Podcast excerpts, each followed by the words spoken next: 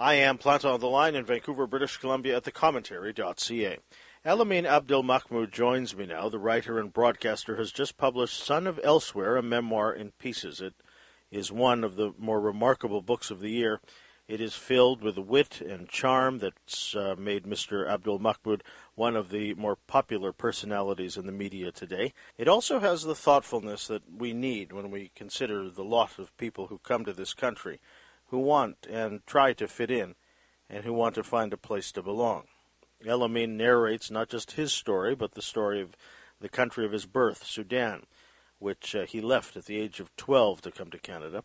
He looks uh, critically at what's happened in his country, the effect of uh, colonialism, not just uh, on the land and the people, but somebody like him who carries within himself that legacy.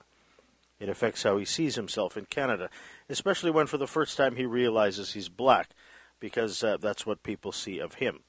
This uh, follows a discussion of internalized racism, his own and others, as well as the stuff about growing up and how challenging that is for everybody. He finds connection through fandom of professional wrestling, and he's able to discover uh, some skill at uh, writing. His parents are uh, throughout the book and, and, are incredible characters themselves. We get a sense of Elamin's tastes and culture, which are uh, varied and fascinating. He's able to reflect on these uh, popular interests, uh, a glean perspective on race, politics, history, culture, and everything else in between. It's such a rich book and an important read. Elamin Abdelmahmoud is uh, a culture writer for BuzzFeed and the host of CBC's pop culture program Pop Chat. He is a contributor on the National's At Issue panel. His uh, Twitter handle is at Elamin88. This new book is published by McClelland and Stewart. Please uh, welcome to the Planta Online program Elamin Abdelmahmoud. Mr. Abdelmahmoud, good morning. Hey, how's it going? Pretty good yourself pretty good. Thanks uh, for having me. I, I, my note sheet is uh, just full of things that I want to talk about because I just love the book a great deal. Um, you you really, um, um, I guess, bear yourself uh, um, throughout the book. Is that is that hard for you to do? Is that is it? Were you reticent at all to write this? You know, absolutely, um, and it's to the point where I still kind of don't believe that I have revealed all these things. You know, um, because the process of writing the book is so deceptively kind of private. It's just me kind of standing at my standing desk typing away in my pajamas and um, the idea that uh, all of these things that I revealed just between me and the computer are now out there in the world um, is not a feeling that I've gotten used to. Still, um, I think there's a there's a part of me that's you know people keep bringing up things from the book and I'm like, hey, how did you know that? And then I sort of keep being reminded that I I put it in a book, and so yeah yeah, this, this is all a new feeling for me. It, it, it's such an um, it's such an important book. I, I, can't think of a better word because I think um, for for a lot of people who who who read it, I'm not not just you know those of us who buy the book now, but I mean kids will find it at a library years from now and, and, and find their story in there, regardless of where they're from or where their parents are from. hmm I think that's my hope. My hope is that this encounters somebody years from now um, who needs it, who needs yeah. to put words to some of the feelings that they're having because they're not quite sure what the thing is that they're going through. And this kind of, you know, can sort of meet their experience wherever they are. So, so you were 12 years old when, when, when you and your mother came to Canada. Your dad was here already, is that right? Yeah, he came a couple years ahead. He sort of left Sudan for Switzerland, and then after Switzerland, he came to Canada, and then we caught up with him here. So, so I, I start the book, and then and then um, I read the moment that you're at the airport, and you you realize that that um, you're being seen as black, and, and, and you feel that as you arrive in Canada. Um, yeah. That's uh, you know, in, in retrospect, you know, no twelve year old should have to go through that. yeah, it's a it's an unideal time, I think, to go through that. Um, if you're a little bit younger, you don't notice it. If you're yeah. a little bit older, you're sort of maybe a bit more fortified against it. But uh, the sort of that preteen pocket is uh, is a particularly sensitive time. It's a time when everybody's thinking about the ways that they are represented, the ways that other people are looking at them, um, and so uh, yeah, you can you can imagine that was uh, a tough transition period. So there's another moment in the book where you, where you talk about um, uh, sort of the reaction you'd get from people, and and I, have had this. My parents are Filipino. I was born in Vancouver, um, yeah. But but I, I still got this is that when, when people would be surprised that I spoke English um, as well or better than they did. Yeah. And and for Yeah. you, you like that feeling, right? I did. I got a lot out of that. I got a lot of that for for years and years. It was like, oh, it's working. Like I, they're not noticing that I'm an immigrant. You know, Yeah. like it's like the camouflage is happening. It, it, it's sort of taking effect. And so I got a lot out of that feeling. I would say like that's for me was a was a high that I quite frequently sought, and I never you know never thought about the politics of seeking that high particularly. Um, but it was something that I did sort of go after. And then you, also talk about repudiating blackness. I mean, uh, there was a period in time where, where someone, I guess, called you Stan, and then you took that on as, as a as, as a name, um, uh, being described as an Oreo. You you you, uh, you called yourself that. You liked that, didn't you? I did. I think like there's um my particular history is that like you know my parents moved. My dad my my dad moved us to Kingston, Ontario. It's not a town with a you know uh, a wide variety of representations of blackness in it. Um, and so for me, like the only real representation of blackness that I had was on television, and it was you know in the form of folks like Ja Rule. And at the time, um, I would say like I sort of grew up in this Muslim household, relatively conservative household, um, and so the values of the blackness I was seeing on TV, this kind of commercialized blackness, um, ran afoul to the values that I was sort of taught in this conservative kind of upbringing. And so as a result, I really rebelled against it. I thought, well, if that's blackness, then I don't, I don't think I have a place in it. I don't think that's for me. Um, and I kind of recoiled from it. And so when, when later I would get called something like Oreo, I took that as a compliment. You know, I took that as like a as like a note of saying like, well, you're not like the blackness that we see represented on television. So that uh, that was a very strong feeling. And then when you look back at it and you look at the internalized racism of it, Yeah. um, uh, you do a marvelous job in the book in terms of tracing where that comes from. And, and there's a, a, a powerful line in the book where you say, "Hurt people hurt people." yeah. And uh, being from Sudan, I guess you know the, the, a a lot of uh, Sudanese, especially the um, Arab African people there, uh, were told by the British, right? I mean, y- you were worthy of ruling and judging, and so I guess it, it was only w- once you came to Canada that you you put the pieces together, if you will, right?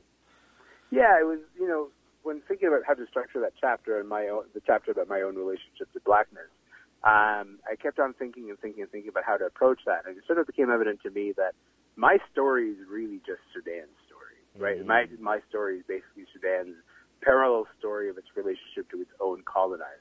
Of, hey, where did you learn this idea of critiquing yourself and hating yourself? And I was like, wow, it kind of makes a lot of sense to have grown up in a country that has that relationship with itself. And so that's why their story, these two stories are sort of woven together because um, it's not, you know, not everybody learns to hate themselves. Um, that, that, that stuff doesn't come internally. Somebody else has to teach you to hate yourself that way. Uh, The other thing that I found just so marvelous to read, uh, fun even, is when you talk about the myriad ways that you connected with, with your identity, being black especially. I mean, mu- music was very important. Um, I mean, it still is, isn't it?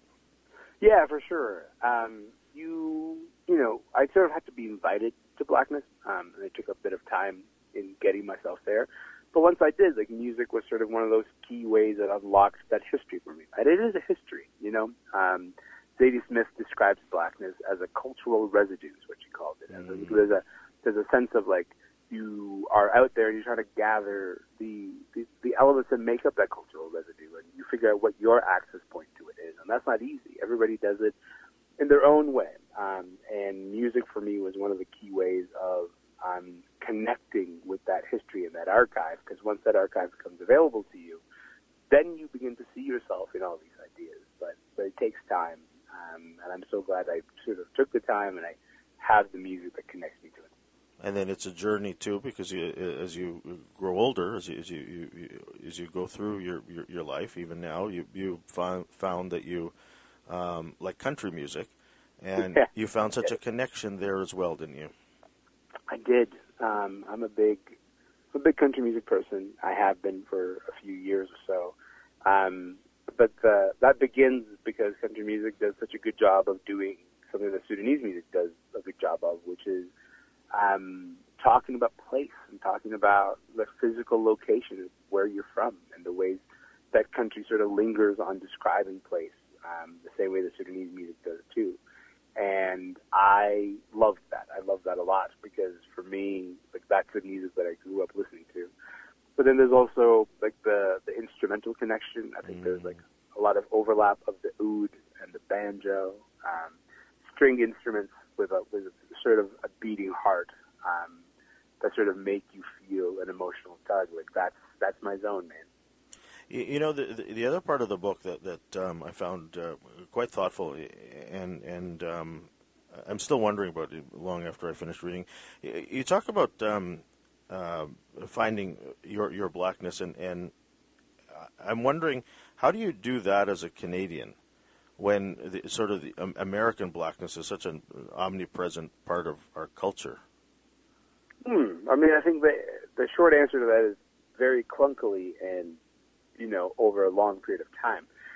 We have um, very rich expressions of blackness here. We have a rich sort of, uh, particularly black arts tradition um, when it comes to music, when it comes to literature. Um, there are so many wonderful writers who are working in this country who give shape to a very, um, a uniquely Canadian sort of perspective of blackness. But you got to seek it out. Mm. It's not going to come to you very easily. And the, part of the reason it's not going to come to you very easily is because we are dealing with this sort of hegemony of uh, Americanness and American blackness. Um, and I don't think it's a, you know, it would, it's not a surprise to me that a lot of young folks, for example, have a hard time accessing that Canadian variation um, and that Canadian access point because part of the Canadian black experience is being so inundated with um, stories of American blackness and trying to tease out your place in those stories. Um, those those are I think, difficult to navigate, but you have to be intentional about them. You have to be intentional about seeking out, okay, what is, what are the stories that we're trying to tell about our existence here, and how are they different from other existences elsewhere? Yeah, and as you say in, in that part of the book, if if you read Coates, uh, you can easily find George Elliott Clarke, right? Exactly, exactly right. But you have to you have to do the work. You have to do the work of sort of trying to find um, the specific, trying to find like the specific location of where you're from and how it relates to this larger idea of blackness. Yeah. Uh, another exciting part of the book is is, is wrestling. Um, I, I, used to be a fan of wrestling as a kid, but then I lost it as I grew older.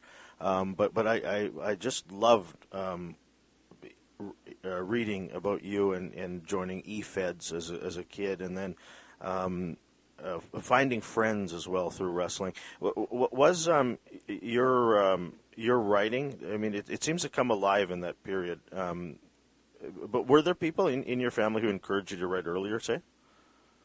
Uh, no, I mean, I, I wouldn't say like. You mean about wrestling? Well, writing in general, because it's it's when, when you're when you're coming up with these matches or these personas, your, your writing really comes alive. And so, I mean, it, it, your uncle Fufu or your dad did, did they encourage you at all to write? No, like I don't think writing was sort of part of the dream. You know, for the longest time, it was like I, I promised that resolved to go to law school. That was mm-hmm. the plan. Um, and so I don't think I'd given them even any indications I was interested in writing. For me, like when I was doing this sort of wrestling fan fiction stuff, um, I was doing that in private. Like my family wasn't really aware that I was spending my time doing that. Um, I think had they been aware of it, they would have encouraged me to do more and more of it. Mm. Um, but uh, I kept it hidden. I kept it hidden from. I mean, I kept it hidden, hidden even from some of my closest friends at the time because it was sort of you know you turn on the computer and you kind of delve into another world and then you don't emerge for hours later and that's its own world with its own people and its own rules and you don't really have to interact with. And when you reread some of it, which you include in, in Son of Elsewhere, um, do, do you see um, yourself realizing that you, you could do this, say, for a living, or you could do this when you grow up? I mean, I that I, I do have to sort of come clean here and say the stuff that you read in Son of Elsewhere is me trying to reimagine what I was uh. like, you know, writing back then. But these were scenarios that I think I sort of remember specifically crafting back then, and I just sort of, you know, rewrote them now. Um, but uh, at the time, I don't think I, I don't think I looked at that as like really valuable sort of creative work, as much as I was looking at it as just me expressing the way that I love wrestling um, in another way because I got so into the storylines and into the trash talk and into the ways that they sort of interact with each other. Um, and it really pulled me in that I felt so compelled to sort of develop my own um, my own kind of take on that. Like, what was what was your wrestling era? What? Uh, what well, what, what, I, I'm a, I'm a little older than you, so I, I was born in '82. So I would have I, I I stopped watching wrestling probably um, as I uh, even before high school. So in the in the uh, early '90s. But '82, like that would have been like the height of like the Hulk Hogan era, yeah, the, the, late '80s, early you know, '90s. Andre the Giant kind mm-hmm. of period. Yeah, for sure.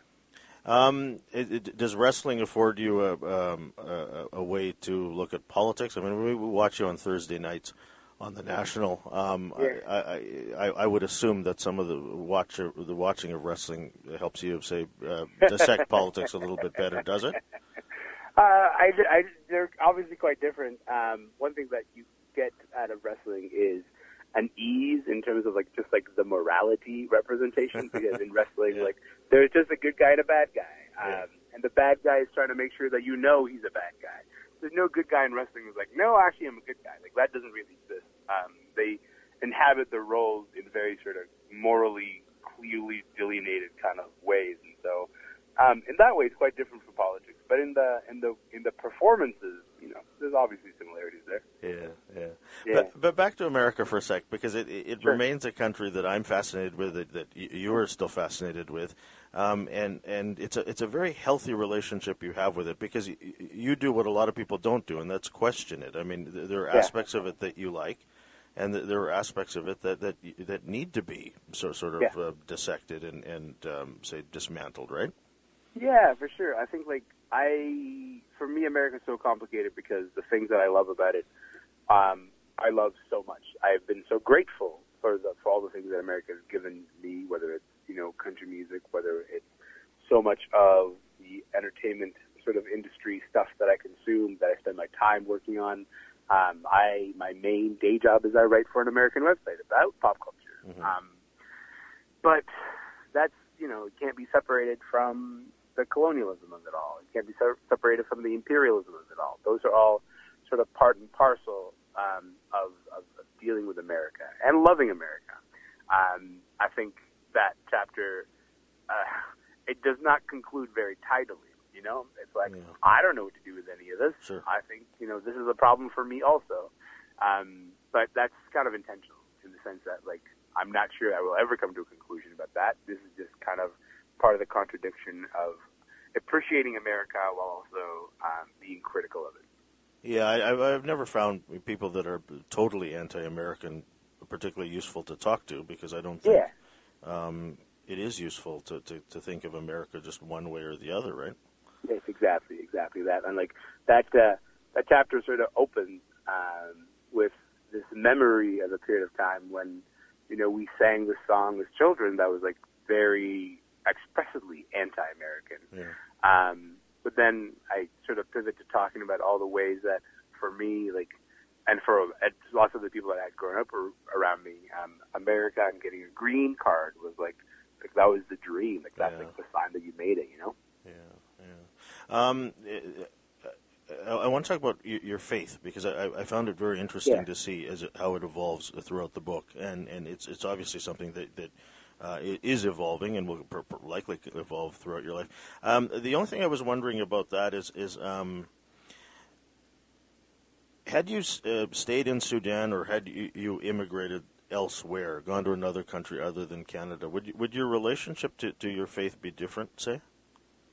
Uh, I definitely think so. Um, I think there's, um, if I stayed in Sudan, like, faith is just one of those things that it's in the water, you know? Um, it just kind of comes naturally because it's one of the connecting social bonds for everybody. You go to mosque with people in your family, with your neighbors. Um, there, there would be like fewer opportunities to drift away from that faith and have to find your way back to it because it just would be a part of the social fabric of every day. Um, losing that has meant that like all my thoughts about faith and all my movements and action about faith have to be intentional, right? They have to be sort of like I have to sort of intentionally move towards faith or intentionally make time and room to think about it. And that is not always possible. Um, and as a result, for me, like sometimes I'm kind of resentful of that, resentful of um, how much work it is to remember to think about faith. Um, because I miss the days when it was easy and not really a question.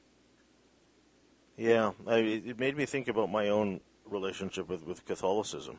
Um, Yeah. I, you know, I, I, I am not a, a, a good practicing Catholic. I mean, if you ask my, my mom that, she, she probably wouldn't um, say that I was, um, and, Sure. and and wish me to be otherwise.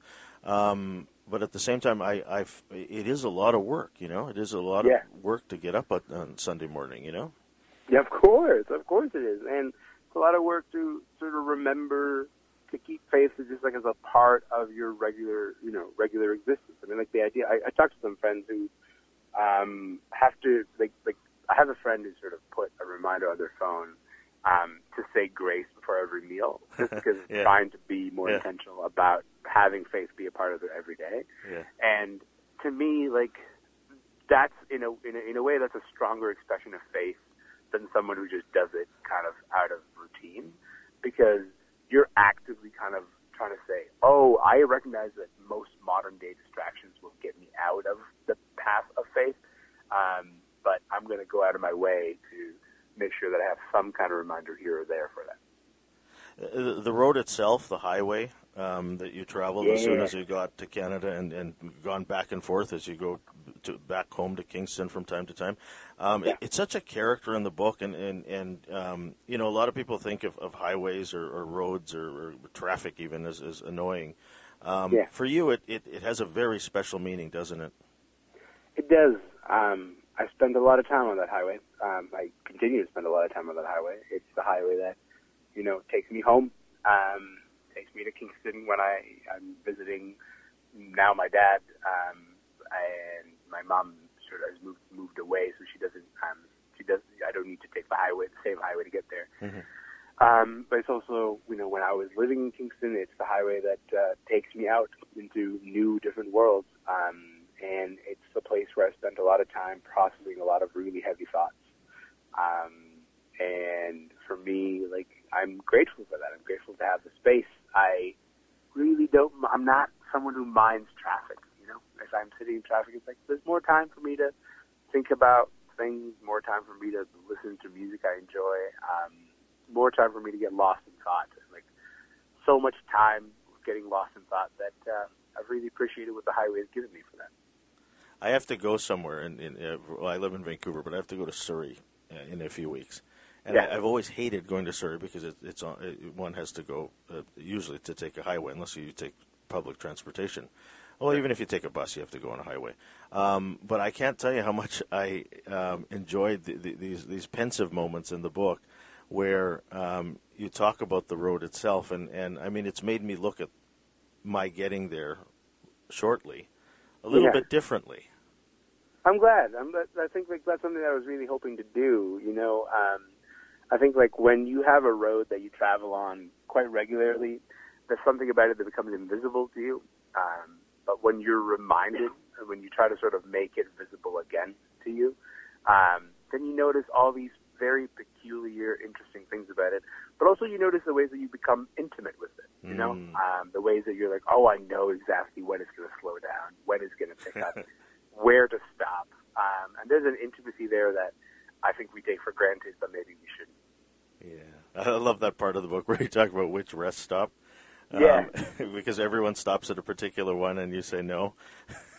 No, like that's not. Yeah, it's not. It's not the good one, man. Port Hope, I get it. I know it comes. I, I, I know it comes too soon, but it's the good rest stop, and you should take it. You, you don't need to take the, the Trenton one. It's not good. Early in the book, you, you uh, talk about uh, your time at Queen's and meeting somebody named Chantel, and uh, she gives you um, the uh, zine, and she invites you to join uh, their group. You, you write um, um, in, the book that much later you realized it's a, a profound act of generosity Yeah. um, to see another person as part of your tribe when they don't see themselves as that. Um, you talk about w- what an enormous act of kindness it is. How, how do you think um, we do better in that regard and, and, and do more of that, say, in our daily lives? Um, maybe we notice people. Mm. We sort of, uh, and I re- and I mean really notice people and what what it is that they might need in that moment. Um, I think I've I've tried to sort of become a bit more cognizant of my interactions, not as like, oh, I'm trying to get a piece of information out of a person, or I'm trying to, you know, answer one for them, but just in terms of like checking in and being like, okay, well, how do I really see this person um, right now? And I think like that's how I felt after that particular interaction, um, and I think like slowing down and sort of paying attention to the people around you is something that, you know, it's a muscle that is easy to lose in the hustle and bustle of everyday life, but it's really important one to focus on. Absolutely, yeah. Um, and then uh, I'm sure you're asked this a lot by interviewers about where elsewhere is or what elsewhere is. I mean, I, I can't help after reading the book thinking that um, it's the people that you talk about throughout the book. I mean, it's the people at the end of the book in, in the acknowledgments, your family, obviously. I mean, um, I don't know, is, that, is my interpretation of, of, of what elsewhere is for you apt, say? I would say so, absolutely, man. I think like there's something about you know, there's a there's a there's a beautiful Elton John line that's just very simple, and it's and I thank the Lord for the people I have found. Um, it's a line that I return to a lot because um, that's kind of the whole ball game, isn't it? Um, the idea of you know maybe home isn't here or there; it's this other thing, it's this other thing that you fashion that's about living in the in between space, and the thing that makes that in between space livable is the people around you, the ways that you interact with them, the people you have chosen to guide you through the journey, the people who are going to be patient with you when you need that patience. Um, that's that's what makes it worthwhile, and so that's uh, that's the part that I want to spend time with. Have, have you have you made enemies though? Not that I know of, but I'm sure I have. You know, but they haven't let me know it yet. Yeah, you have a friend uh, who um, who's a well-known writer in this country who tells you you have to find uh, or you have to make enemies. I guess isn't isn't that what she said?